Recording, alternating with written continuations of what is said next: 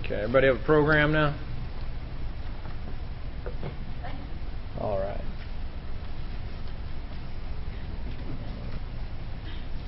Rich, you, you could make a killing if you had peanuts and Cracker Jacks. Oh, You know? popcorn! Get your popcorn here. Ice cream. I think he's done that before. That was pretty good. All right, let's look at Philippians chapter 1, verse 1. Paul and Timothy, bondservants of Christ Jesus, to all the saints uh, in Christ Jesus who are in Philippi, including the overseers and deacons. And we've kind of parked at those uh, terms, overseers and deacons, to make sure we all know what those mean. Um, uh, most churches have a little bit of a unique uh, form of government. Um, I'd, I'd, say our, our church is probably, in terms of denomination, probably closest to like a Presbyterian model. Um, but uh, what we want to do is just kind of talk about uh, what do those terms mean and, and how does that play into how the church is governed. And again, for probably most of you, if you unless you've studied these things, um, you may not know the church government structure we have here or why we do what we do. And uh, so this gives us an opportunity to talk about a New Testament church government. And uh, this thing will wake up and get going here. Uh, by way of review, for those of you that may not have been here last time, uh, the word overseer is the word episkopos. Um, the word basically means someone who gives oversight, supervision, or guardianship. Uh, and it's used in Scripture for an office of leadership in the church. Uh, in some of your Bible translations, you will see it translated bishop. Uh, the New Testament uses two other words which describe the same office the word elder and the word pastor. Uh, in Greek, presbyteros and poimen. Uh, presbyteros means an older, more mature person. And while it can be used in the general sense, it does have a technical usage which refers to the same leadership office described as episkopos. And last time uh, we looked at a number of texts that seem to equate those terms, that uh, though they describe different functions of the same office, they do indeed describe the same office, the same group of men that are called to minister and leadership in the church. And then um, probably the word that, that we're most familiar with is the word pastor or shepherd. Uh, it can be used literally to describe those who actually care for sheep, or it can be used figuratively for those who care for and provide for people in some way. And, and that was um, one of the favorite New Testament uh, pictures when describing uh, leadership of the church, and it was one of the pictures that Jesus used when he talked about his role as our Savior. Um, we uh, talked about how those three terms refer to the same office because of how they're used in various scriptures uh, as synonyms. We talked about that last time. And um, here's the picture, and I put it in your notes because I love you guys. So you have that there. Um, the different words. Uh, elder really emphasizes the maturity of the man. Overseer really describes what he does, he gives oversight. And shepherd describes how he does it. He does it in a caring way, character, function, and disposition or manner, something along those lines. Okay? Any questions on that? Okay, and where we left off was kind of talking about uh, what elders do and why do we have elders who are financially supported by the church, which those, and then we have those that don't. So uh, let's uh, look together here. Oh, there's Greg. I forgot about Greg. Yeah, he's right there. All right, one of our elders there. Now, um, what do elders do? Uh, grab your Bible and turn to 1 Timothy chapter 3. Let's just look at some of the functions and roles of the elders so we get an idea of what these guys do or are supposed to be doing. Um, I was thinking this week, um, it, there's probably not a week that goes by that I don't get an email or something in the mail or um, you know a blog post or something like that where um, there's this new cool way of doing church, right? And and um, and while we always want to be looking for ways to be creative in what we do, and while we always want to make sure we're doing it in the best way, um, the New Testament doesn't seem to be interested in finding new and creative ways of doing church. So so we tend to ignore and throw away those emails and and um, uh, literature like that. But one of the things that comes with new ways of doing the church are new models of ministry. You understand that if if if Church A says we're primarily about attracting people, we're gonna we're gonna do these, uh, we're gonna make it like a rock concert, and we're gonna have all these uh, entertaining type ministries designed to just tickle the ears of people so that they'll gather within our walls. What happens to the leadership if that becomes the main uh, reason for the church existing? What happens to the leadership in that model? Yeah, Rich. They become the focus. Well, they may very well become the focus. Okay, that, that, and okay, and some of them want to be the focus. That's true. Um, whenever you change what the, what the church does, what happens with the leadership? I know it's cold. I know it's Sunday morning. It suffers. Okay, it suffers. It suffers because if we're diverting from that, leadership is going to be less than what the Bible calls it to be. Yeah. It loses control. Okay, maybe they lose control. Very good. Um, but the point is, if you're going to change the what the church does, you have to change what the leadership does. So, for example, if, if Scripture calls the elders and pastors, leaders of the church, to shepherd the flock of God, to teach and to train, to, to build up and equip the body so they can use their gifts to serve one another and minister to one another, if that's what the New Testament says, if we're going to dump that and say the church is primarily about entertaining people and getting them to come within the walls, then the leadership cease to be pastors and elders and they become people that learn how to entertain. Does that make sense? They, they learn how to how to um, I don't know. Yeah, coordinate. They're, they're entertainment coordinators, is what they are. Or, or if, if the if the model of church is, um, I don't know, to have the best band in town, then they're being, they're going to become musician overseers. That, that's the point. Whenever you change what the church primarily does, the leadership has to change to accommodate that. Do, do you agree with that? And, and that's again why this is so important to study because we can study what the leadership of the church is supposed to do and that gives us further insight about what the church is supposed to be about. And vice versa. If we start messing with the church, the message of the church, the function of the church, if we start redesigning church to, the, to this new cool thing to do or this new way of doing it, chances are the leadership there is not going to be functioning the way the Bible calls leadership of the local church to function.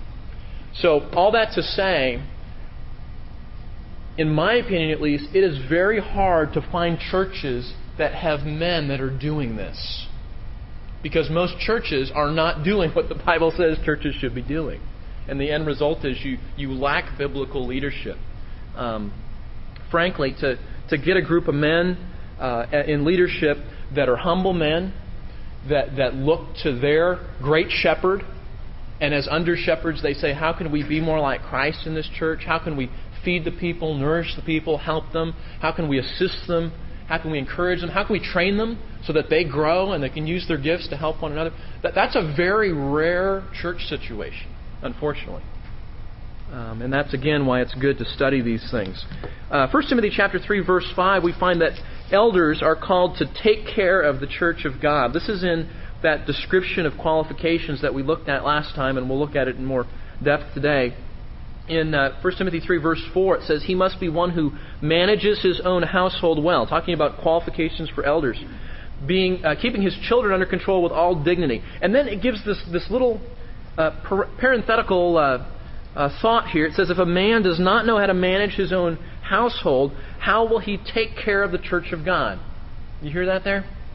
So one of the things that elders, that pastors do is they take care of the church of God. They, they manage, if you will, the church, sort of the way a, a man would, would oversee and, and manage his own household. If you just look down the page at verse 17, we find out, secondly, that they have charge over the church. I'm sorry, that's chapter 5, verse 17. Yeah, just uh, maybe another page or two. Chapter 5, verse 17 says, Let the elders who rule well be considered worthy of double honor, especially those who work hard at preaching and teaching. And that's going to spill over into our discussion today about um, are elders financially compensated or not by the church. This is one of the texts that indicates that um, that they they at least um, have that privilege should they choose to to use it. But notice the verb here the elders who rule well, they, they have charge over the church. Um, and again, don't, don't hear that in a dictatorial sense. We hear ruling, we think some monarch, some king who just rules with an iron fist. And yet we just saw that one of the main New Testament words for the leadership of the church is what? It's shepherd, right? Which emphasizes the caring role. So when you hear they have charge over the church, they rule over, don't abandon the way that a shepherd leads and rules over the sheep. And, and that, that picture is designed to help leaders to understand that it's not a dictatorial way of doing things. They lead through their example and they, re, they lead gently uh, the way a shepherd would lead sheep. Um, number three, they are a plurality that operate on the basis of, un- of unanimity. Uh, we won't turn to those passages. All those passages emphasize uh, unity and things like that. But um, here's something interesting. If, if you do a word study of the word elder in the New Testament, it is always used in the plural, with the exception of two times when an individual is just referring to himself. So, so when the Apostle John says, you know, I, as the elder, write to you, you know, he's talking about himself. Obviously, he's not going to use the plural there. But every other time that it, it's used, it's used in the plural like uh, in, in, our verse here, Philippians chapter 1, to the overseers at Philippi. There's not one guy, there's not one leader, one pastor who's running the show. There's a group of men, there's a plurality there. Um, and just talk to me here about this. What do you think is part of God's wisdom in having a plurality of leadership rather than having the, the Lone Ranger pastor uh, style of leadership? Accountability. What's that? Accountability. Accountability. Okay, sure. What else? There's no dictator? Okay. What else? Sharing of the work. Sharing of the work? Okay, very good. Yeah. Well, different people are, have different situations, so they can help other people that might not understand what this person is going through. Okay. This elder could. So you're talking about maybe a diversity of experience amongst the board, and they can use that experience to help different people. Okay, very good. Okay, someone else? They need too. They They shepherd each other. shepherd each other. There's something you don't hear a whole lot about.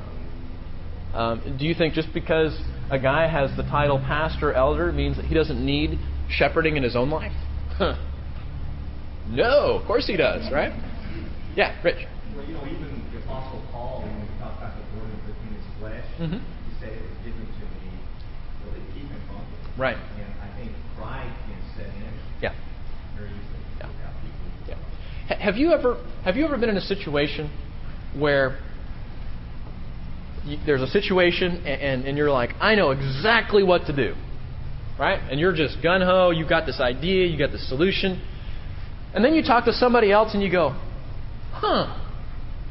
I never thought of that. That's a really good idea. You ever had that experience? Happens on the elder board all the time. Because sometimes what seems like the best solution to us you talk to a couple other people, they have different experiences, they have different gifts, different look, ways of looking at it. They think of things that we don't. And you go, oh, yeah. And, and at that point, you have the benefit of having a group of guys rather than just one. And, I can't tell you how many times, at least on our elder board, that that saved us from not doing the best thing because of that plurality. Uh, others, what, what's the wisdom of God in having a plurality rather than having a, uh, just one pastor or one leader? I'm sorry, it does what? Okay. Furthers the training in the ministry? Okay, very good. Very good. Continuity. That's right. Yeah. So you've got if, if something happens to one guy, you have others. You also have. We'll talk about this in a minute, but now you have a plurality. That body of men are the guys who are going to ordain other guys for leadership. So you don't have one guy picking all the leaders in the church. You have a group of men now um, who are bringing others on along the way. So yeah, there's lots of reasons for doing that. You know, a lot of a lot of churches have a they set up their government to have sort of this balance of power. It, it, it's almost like you know our own our own government, where you know the president has certain duties and the Congress has certain duties, and at the local level we see that you know the the, the mayor has certain duties and the city council has certain duties and responsibilities. The idea is there's supposed to be this balance of power. Um, and, and, the way the New Testament church sets up uh, the government is not by having you know the pastors against the deacons or the you know the governing board against the the staff guys. No, but, but the idea is to have a plurality of guys who all work together. Um, and so there's a balance of power uh, in the sense of the board. Um, okay, so there's some things on the plurality there. Number four, they preach and teach. And uh, again, if you're in 1 Timothy, uh, these aren't. Uh, this isn't any surprise, but one of the qualifications for an elder, the end of verse 2, is he has to be able to teach. Or uh, 2 Timothy chapter 4, verse 2, um, Paul tells Timothy to preach the word. You know that verse? Preach the word. Be ready in season uh, and out of season.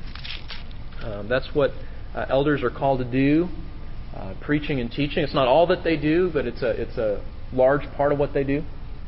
They correct and refute those in error. Uh, I do want you to see this because this is a kind of a unique qualification. Uh, flip over just a few pages to the right to Titus chapter 1. and Titus, you'll remember, gives his own, or Paul gives a similar list to Titus about elders, about overseers. And um, he includes a couple of things that he only alludes to in 1 Timothy. And uh, this is one of the, the unique parts of this. Listen to what he says, Titus chapter 1, uh, verse 7. It says, For the overseer must be above reproach as God's steward, not self willed, not, uh, not uh, quick tempered or addicted to wine, nor pugnacious, nor fond of sordid gain, but hospitable, loving what is good, sensible, just, devout, self controlled, holding fast the faithful word which is in accordance with the teaching now, now here's the part I want you to hear. So that he may be able both to exhort in sound doctrine and to refute those who contradict. Why is it important that the elders of a church be able to correct and refute those that are in error in their doctrine or their living? Why is that important? What's that? Okay, so they can see their faults so that they can do what? Yeah, they can help them change. Very good. Okay. What what what is the church? Well, I'll I'll start the verse and you finish it. The church, which is the pillar and support of the. Oh, come on! Only one person knows that. The pillar and the support of the. Say it louder. The truth. Okay. If the church is called to uphold the truth, what is constantly going to be a threat in that church? What's all, what do they always have to be on guard against? False doctrine. False doctrine. That's right. So one of the roles of the leadership is, is they have to be able to say, that's not right. You know, that teaching is wrong. Good effort, but it's wrong. We believe this, not this other thing. And as people come and go in throughout the church, as people teach, um, there needs to be a discernment there to be able to see truth from error, and not just a discernment. You know, there are lots of people that can say that's wrong and that's right. But if you sit down with a living human being and, and try to help them to see why it's wrong and lead them to the truth, that's a whole other skill, isn't it? So that's one of those things that the elders of the church need to be able to do, both to guard the purity of the church, but you know, wrong doctrine always leads to what? Wrong doctrine always leads to what? Bad stuff. Bad stuff. Yeah, thank you. Yeah. Well, that's true.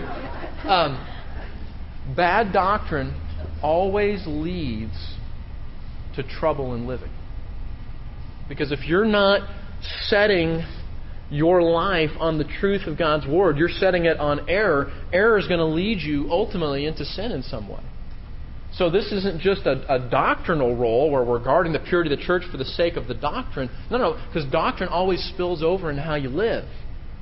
And, and you say, well, I'm not sure I, I buy that. Read 1 Corinthians and read how some doctrinal errors led to all sorts of sinful living in their church. Okay, so they have to be able to uh, correct and refute those who are in error. Uh, 1 Peter 5 2, they shepherd the church. Um, you don't need to turn there, but I'll just read it to you because it's, uh, it's really a key text. Uh, 1 Peter chapter 5. Peter wraps up his letter here. He says, Therefore I exalt the elders among you as your fellow elder, that's the one of the two places where it's used in singular form, where Peter calls himself an elder, and witness of the sufferings of Christ, and partaker also of the glory that is to be revealed. Elders, what are you supposed to do? Verse 2 Shepherd the flock of God among you, exercising oversight, not under compulsion, but voluntarily, according to the will of God, and not for sordid gain, but with eagerness, not yet as lording it over those allotted to your charge, but proving to be an example of the flock. Do you hear that? He's saying, don't be a dictator. He says, be a shepherd. Uh, be an example to the flock. And, and in verse 4, when the chief shepherd appears, you will receive the unfading crown of glory. So they're called to shepherd the church, to exercise that oversight, to feed, to nourish. Um, I will have you turn here because this is interesting. Flip back to Acts chapter 15. This is the first time in Scripture where we see uh, the elders sort of assuming some role and oversight over the church, and we see them uh, assisting with church policy. And uh, there's a whole context here. Basically, what's going on is the church is gathering, and they're trying to figure out do Gentiles who become Christians need to be circumcised? That, that's the big doctrinal issue of the day in the first century church. And you're thinking, what? That was a big deal in the first century. And so the church gathers uh, what is considered to be one of the first church councils at Jerusalem. And they gather to discuss that matter as long with some other uh, church related matters. They, they discuss, they go back and forth. Paul and Barnabas testify. And at the end of that time, verse 22 says, Then it seemed good to the apostles and to the elders with the whole church to choose men from among them to send to Antioch with Paul and Barnabas. So uh, Judas called Bar- uh, Bal- I'm sorry, called Barsabbas and Silas, leading men among the brethren, and they sent this letter by them. And then it, it talks about the letter that they were going to send to the churches, which would basically communicate to them the decision that the Council of Jerusalem had concluded. But we see there that apostles and elders are working together, and then it says they're with the whole church. So it's not like the apostles and elders, you know, ran away with the leadership and they left the church behind. No, no, no. They shepherded and led and encouraged the people so that all the people said, Yeah, that's right. We, we want to go along with that. And uh, so we see them making decisions regarding church policy here. You notice, too, the apostles are involved because um, did I tell you this when we introduced Philippians? The first part of Acts, who, who's basically in charge of the church in the first part of Acts? The first part of the book? The apostles are. Okay? By the end of the church, by, by the end of the, the book of Acts, who's sort of giving oversight over the churches? The elders are. Yeah, if you ever notice that, next time, um, those of you doing the New Testament reading plan as you read through Acts this year, um, just make a note of that. Notice how the first half of the book, it's mainly about the apostles. It's, it's Peter and John and those guys, and they're out there and they're ministering the church. But over time, as churches are established, then you see letters like this where, where Paul tells Timothy, you know, you need to appoint some elders in the church. You need to get some leadership going there. So that by the end of the book of Acts, as you read about churches, um, they're not talking about the apostles running those churches, they're talking about groups of elders. And there's that transition between an apostle led church and an elder led church. And of course, that continues on uh, to this day. You notice that before? Anybody notice that? Okay. Uh, they ordain others. Uh, 1 Timothy 4 4 and other passages. Actually, I think, I think that was a typo as I was looking over my notes this morning. Um, but you'll see a number of places where, um, like, for example, in 1 Timothy, where Paul tells Timothy, don't lay hands on anybody too quickly. Um, that's a reference to the ordaining of other leaders for service. So the, the current leadership has the responsibility of ordaining others for leadership. And then they devote themselves primarily to prayer and to the ministry of the word. We're going to come back and look at this text in detail when we talk about deacons in a minute, so we'll skip that for now. But they devote themselves primarily to prayer and to the ministry of the word. Finally, they equip believers for ministry to one another in the church. Uh, you guys know Ephesians 4:11. He gave some as prophets, some as apostles, uh, some as evangelists, some as pastors and teachers, for the equipping of the saints for the work of ministry. And that's the main role that leaders have. Leaders don't do all the work, the leaders equip the believers, and together we all engage in the work of ministry. Okay, questions on roles, uh, on the duties and responsibilities here of the elders? Okay. Well, this is. Uh, a text that I was just going to wave at last time, and you guys had some good questions. So let's turn to it. Look at 1 Corinthians chapter uh, 9, and let's talk about why we have staff and non staff elders. Or you might say it this way why, uh, why are some of the elders uh, compensated financially, and basically their vocation is eldering, and why are other elders bivocational and typically not compensated financially by the church? Why is that? You know, is that just the way we do things? Well, believe it or not, there's there's biblical precedent for that. There's a biblical reason why uh, we've set up our church like uh, in that way, and a lot of churches have done that. Look at 1 Corinthians chapter 9, and um, we're going to have to just kind of parachute into the book here. I don't have time to develop the context, but uh, suffice it to say at this point that Paul is one of the problems in Corinth was that some, some false teachers came in and they were accusing Paul of being a false apostle. They were basically calling his credentials into question and they were saying, We don't, we don't think you're the real deal. And they were trying to steer the Corinthian church away from Paul's leadership. Okay, so that's what's going on as we read this text, okay? So he's sort of defending his apostleship here in this section. 1 Corinthians chapter 9. Am I not free? Am I not an apostle? Have I not seen Jesus our Lord? Now remember, seeing the risen Lord was one of the qualifications for being an apostle. So that's why he says that here. Are you not my work in the Lord? He says, Did I not minister to you, and you guys have gained fruit from that? If to others I am not an apostle, at least I am to you, for you are the seal of my apostleship in the Lord. And my defense to those that examine me is this Do we not have a right to eat and drink?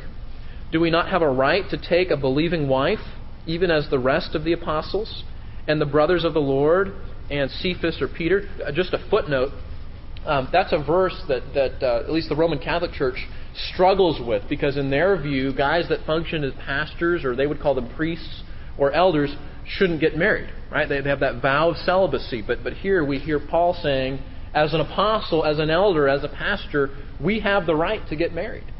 That was one of the verses that Martin Luther looked to um, in the Reformation time, and first thing he went out did is uh, renounce his monk vows and went out and married a nun. So there you go. That's true. Katie, Catherine von, what's her last name? Bora. Von Bora. Very good. Okay, so we have the right to take along a believing wife, even as the rest of the apostles and the brothers of the Lord and Cephas. Or do not only Barnabas and I have a right to refrain from working? Okay, now he's going to he's going to turn and talk about uh, uh, uh, like a day job, vocational work here, okay? Verse 7 Who at any time serves as a soldier at his own expense? How many have served in armed services? Raise your hand. Served in the armed services in some way? Okay. Um, did you have a day job while you did that if you were active duty? So, how did you make your living? That's called the armed service. Yeah. Did you have an additional job? No, the, the, the government pays you to do that, right? And that's what Paul is saying. He says, What soldier serves at his own expense? Who plants a vineyard and does not eat the fruit of it? Or who tends a flock and does not use the milk of the flock? Verse 8 I am not speaking these things according to human judgment, am I? Or does not the law also say these things? For it is written in the law of Moses, You shall not muzzle the ox while he is threshing. God is not concerned about oxen, is he? Meaning, you know, he's not really talking about oxen there. He's talking about leadership in the church. Or is he speaking altogether for our sake? Yes, for our sake it was written, because the plowman ought to plow in hope, and the thresher to thresh in hope of sharing the crops. If we sowed spiritual things in you, is it too much if we should reap material things from you? If others share the right over you, do we not more? Nevertheless, now watch this. We did not use this right, but we endure all things that we may cause no hindrance to the gospel of Christ. Okay? We can well, we can keep reading, but stop right there. Here's what he's saying. He's saying just like the soldier who's compensated by the government for his service, just like the farmer who basically sustains his own family life by the fruit of his crops, he says, so the worker in the church should be sustained by and supported by the local church. But then Paul says, if we look back at the verse uh, in verse 12 there, he said, But I've chosen to not utilize this right. Do you see that there? And if you read on, what he basically says is he and Silas decided, um, for reasons of wisdom, to stay bivocational. So they continued to have other roles, other jobs, and that was their means of sustenance. That's how they paid their bills. And then they also shared in the role uh, of eldering and pastoring in the local churches. So, so from that, and we can look at other texts, but, but from that, we understand that, first of all, guys that are going to serve as elders in the church have the privilege, and we might even say right, to be compensated by the church if those elders desire to use that privilege. And the way that that sort of gets fleshed out um, in our culture is typically you have staff elders, which are compensated by the church, and that, that's, that's all they do. And then you have non staff elders who have a day job of some sort, and then they function as elders, but they're not paid staff of the local church. Okay, so here's some footnotes here. Scripture teaches that those who function as elders in the church in a vocational manner can be financially supported by the church. Other times, the Bible teaches that elders may choose to be bivocational and thus are not compensated by the church. And that's what we see here in the case of Paul and Silas. Um, third, in our day, usually compensated elders are called pastors, while those not compensated are called elders. Has that been your experience in other churches too? Okay. What do you think about that? Why do we call the paid guys pastors, but we call the non paid guys elders or overseers or deacons or why, why do we do that? Well, there's a little difference. Isn't, isn't it because usually the elders have another job? Okay. The pastors, that's their main focus. Okay. So, so maybe it's emphasizing that, that that's their sole role. Okay, that's good. Okay. Do, do you think, and, and my notes give my, my opinion away here, do you think that at least is potentially misleading? Do you guys think, I'll just ask you, do you think of Greg and Russell, who are non staff elders in our church, do you think of them as shepherds just as much as you think of Terry and I as shepherds? Okay? I'm glad to hear that. I'm glad to hear that because in a lot of churches that's not the case. I want my pastor. I'm going to go talk to my pastor. And that's okay. But but the language is important here because we don't want to we don't want to emphasize or, or, unintentionally emphasize, but by calling them elders and calling another guys they have pastor in front of their name, that those elders do not have the shepherding role either. Because the reality is, in terms of qualifications, in terms of duties, in terms of responsibilities, pastors and elders are the same. The only difference is whether they're compensated or not, and then to some extent, you know, the amount of time that they use in that the, the non staff guys, they're dividing their time between a vocational role and that role in the church. Yes, Rich. I think part of the reason that, you know, generally speaking, we, we designate pastors mm-hmm. and, and elders is, um, again, because uh, in a couple of different segments it talks about the gifts of the Spirit. Right. And it's saying some are called to be pastors. Pastors and teachers, yes. Some are called to do this, this, right. So sometimes yeah. we just look at elders as, well, they may not necessarily be pastors or teachers in our mind right. the same for ourselves. Right. But they may serve. They may have a gift of service. That's right. what have you. I yeah. think that's part of it. Okay, that's a good point. Yeah, so the question is in first in Ephesians four there where it talks about the pastor teacher role, is that talking about elders too? On the basis of what you've learned, uh, do elders fit into that category? Well, elder is required Exactly. An elder is required. That's one of the, the qualifications. Yeah. So, do you think when Ephesians 4 says pastor teacher, and it, it's two terms, but it's signifying one office, do you think we could rightly say that's the elders?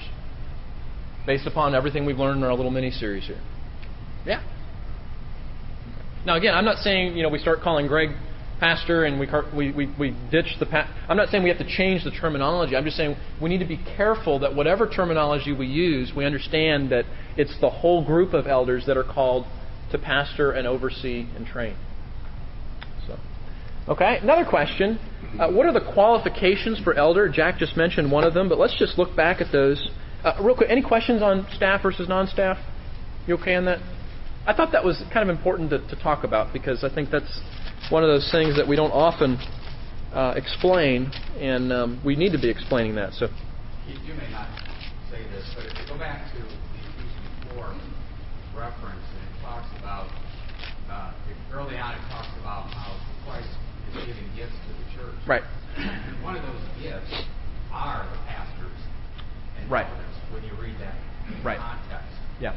So that when when we look at our elder board, it's you have to you have to look at them as something that has been given to us from the Lord for our benefit. Hmm. Yeah. yeah. That's good. Yeah, it's, and in fact, that little section, of Ephesians 4, the context, he is talking about spiritual gifts. So he's, you know, when he says pastors, elders, or pastor teachers, uh, evangelists, prophets, apostles, um, those are gifts, spiritual gifts, but they're also offices of leadership too. So, but I appreciate you, you bringing out that aspect of it.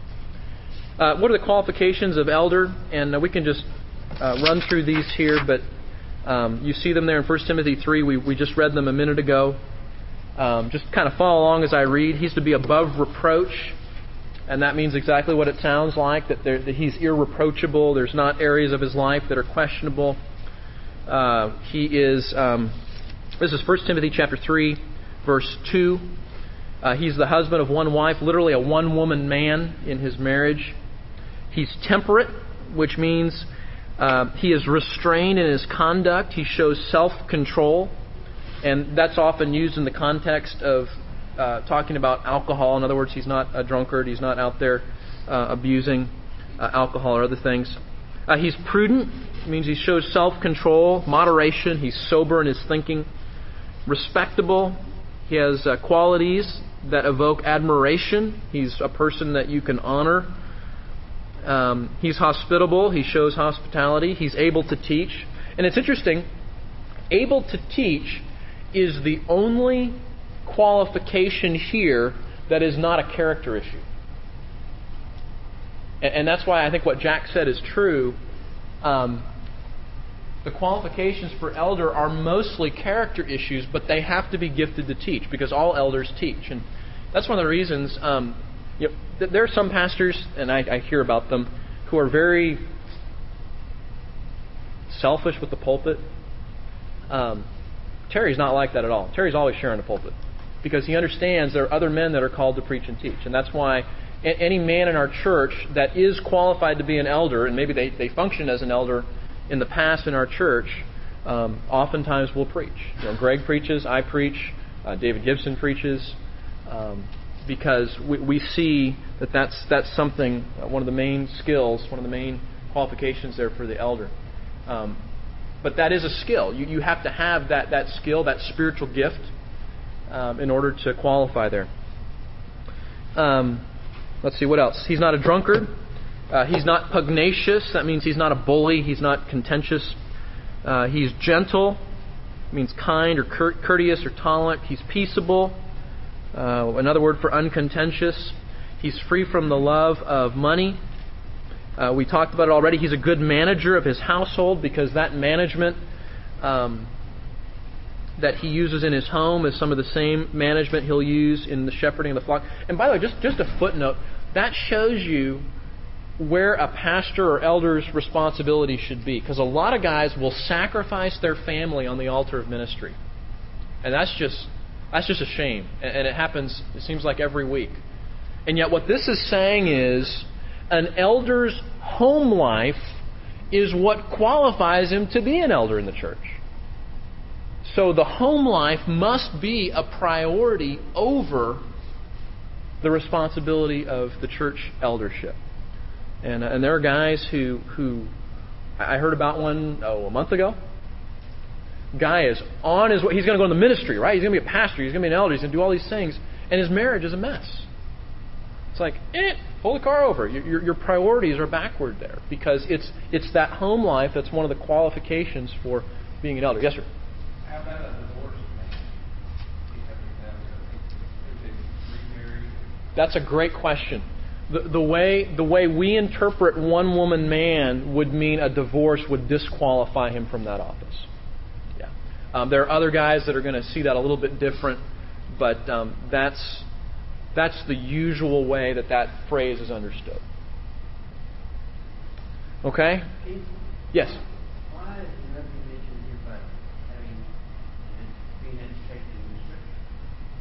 Um, well, it's it's kind of uh, built up into his um, when it talks about a couple of things. Obviously, able to teach. It's talking about the scripture there. It's not talking about you know mathematics or physics or English. Um, the second thing we saw it in Titus, where he talked about he's able to you know refute in sound doctrine. He's able to correct those. So it, it's all over the place. Um, he doesn't give one specific. You know, he has to be sound in the scriptures. Um, we do see that in 1 Timothy 4, where Paul tells them, Watch over your life and your doctrine. So that would be a direct reference in 1 Timothy chapter 4, verse uh, 16, uh, where he talks about that there. Good question. Okay, he's a good manager of his household. He's not a, a new convert, not a new believer, because new believers put in leadership roles often fall into pride and conceit. So he says, don't put a new believer in there. And he has to have a good reputation outside of the church. Um, that's, interest, that's an interesting qualification. Because um, usually we say, we don't care what the world thinks, we're just going to do our thing. And yet, one of the qualifications is that um, leaders in the church would have a good reputation in the community, particularly amongst unbelievers. Okay. So, those are the qualifications there uh, for elder. And then, what's the relationship between the elders and the congregation? Uh, we read it in, in Acts, and we can look at look uh, these up in, in the other verses. Um, actually, we will go ahead and look up Hebrews chapter 13. We may not get to the deacons today.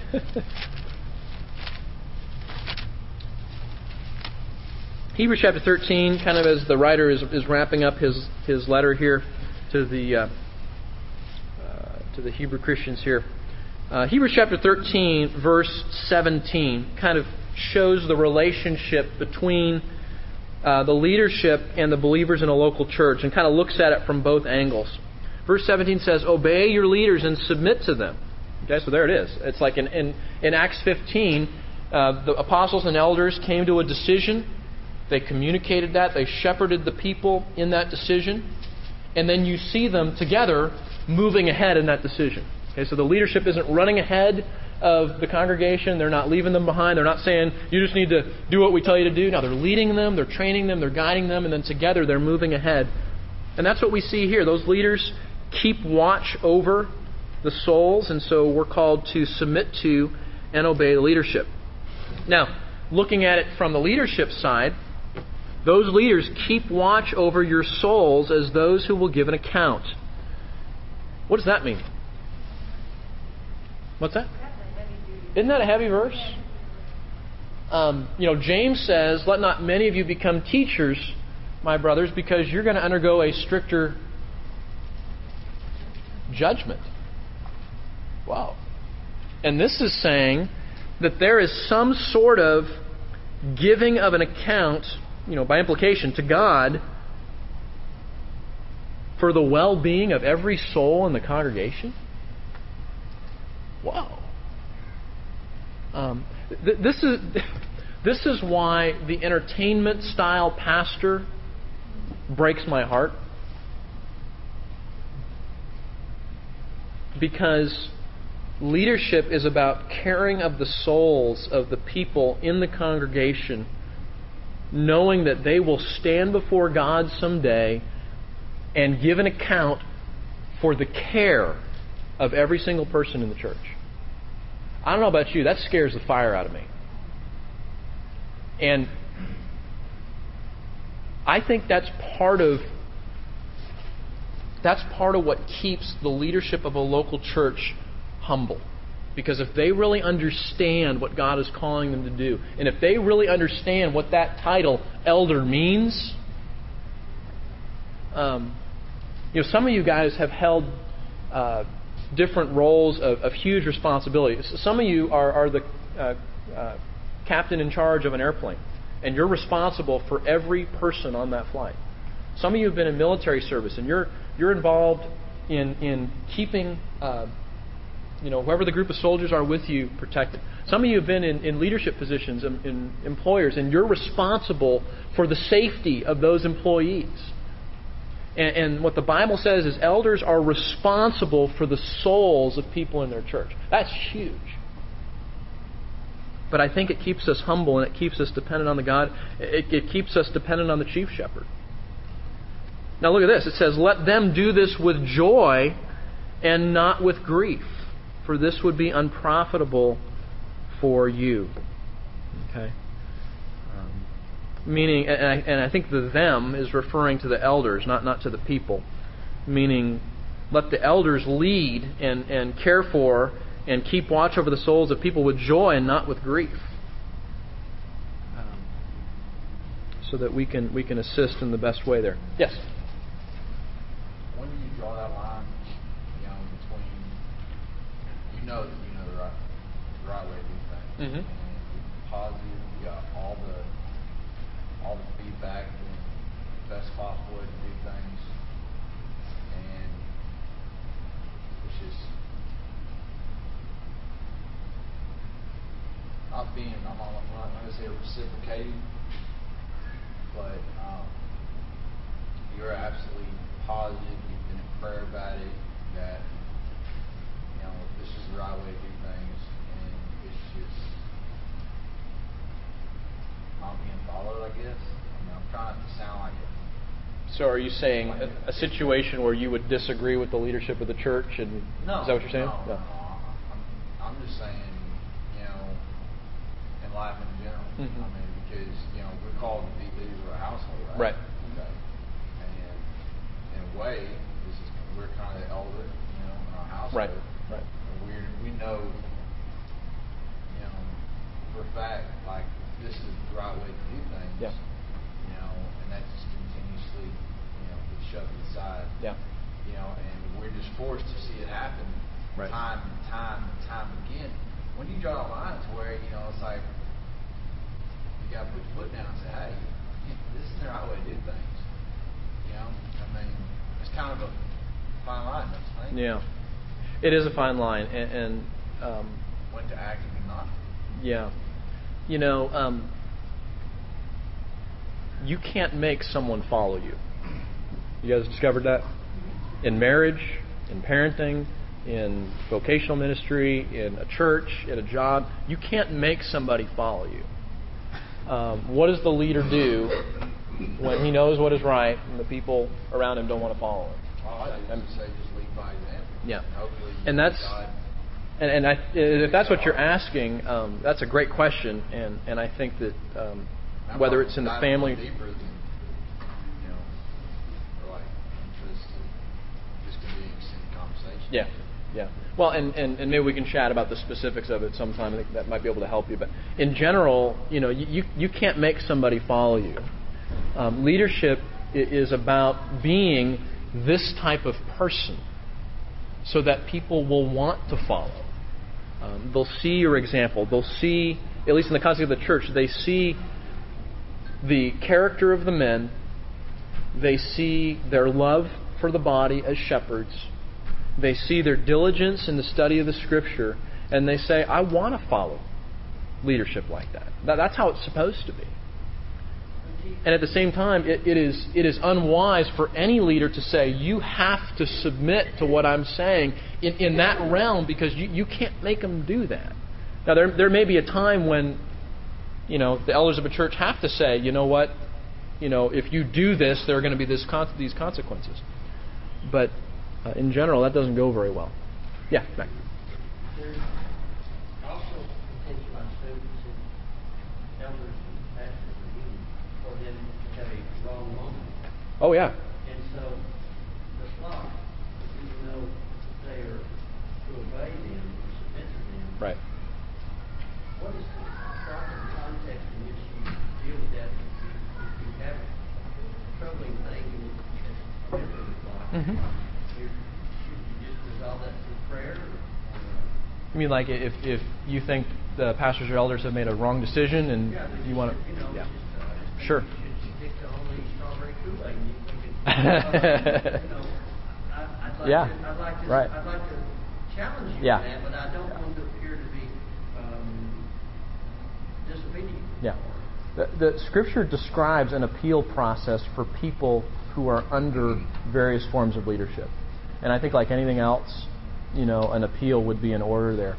You know, on the other hand, part of what I see in the qualifications is that the leadership should be men that are approachable, that listen, and certainly don't want to move ahead in a direction when they got a bunch of people saying, We think you're making a bad call, Pastor. So, so I hope that the character of the man means that most of the time that's going to be unnecessary because they're, they're wanting those things to happen. And, and on the flip side, I, I hope that the congregation would, would look at the elders and say, These are humble men, they're teachable men, they'll listen to me, they care about me. If I have a concern, I'm going to go to them and I'm going to tell them and I'm going to know that they're going to take to heart what I say. You know, I think that's the best solution. And and apart from that, I think some sort of formal appeal, like you would in a marriage, like you would in a home, like you would in a job. Good questions. All right. Well, we will leave our deacons till next time. So, um, good questions, good discussion. Uh, let's uh, pray, and we'll pick it up next week.